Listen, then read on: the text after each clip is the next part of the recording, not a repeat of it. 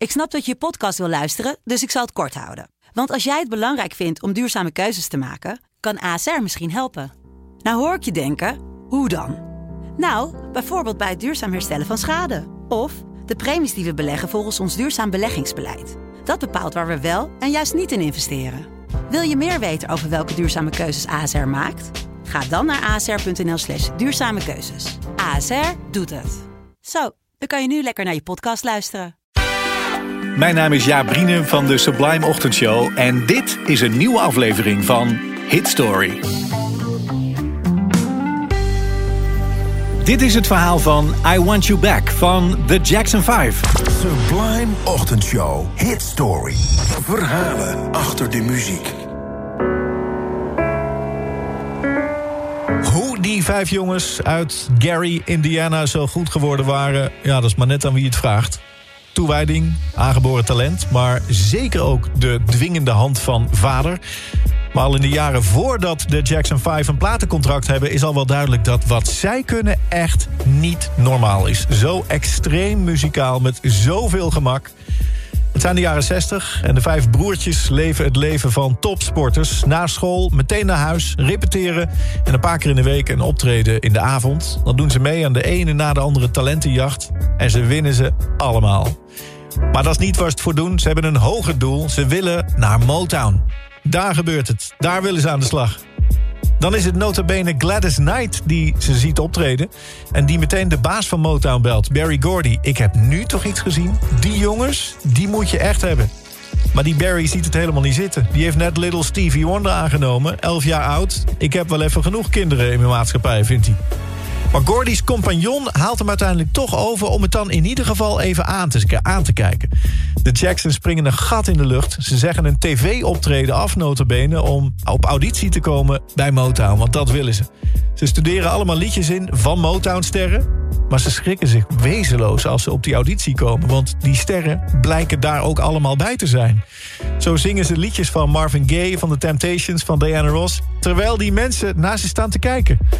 Maar iedereen wordt weggeblazen door die kleine mannetjes. En ook Barry Gordy wordt weggeblazen, de baas. Die weet niet wat hij ziet.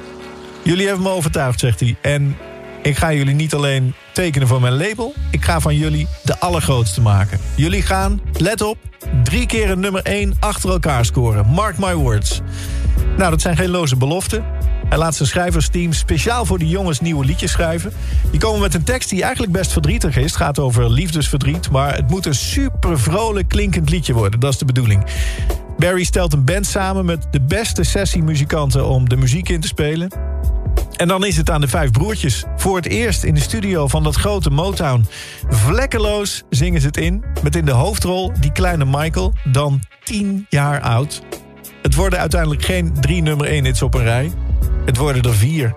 Met om te beginnen dus hun eerste opgenomen liedje bij Motown. Als The Jackson 5. I Want You Back.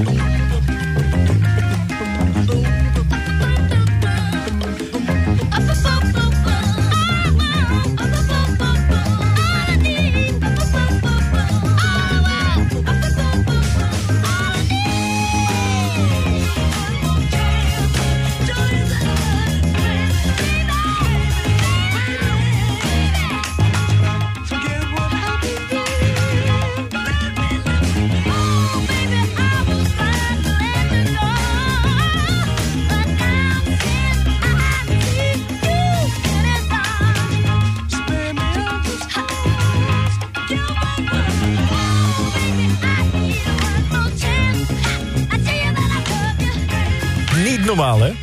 Michael Jackson, 10 jaar oud. Met zijn broertjes daar, de Jackson 5, I Want You Back.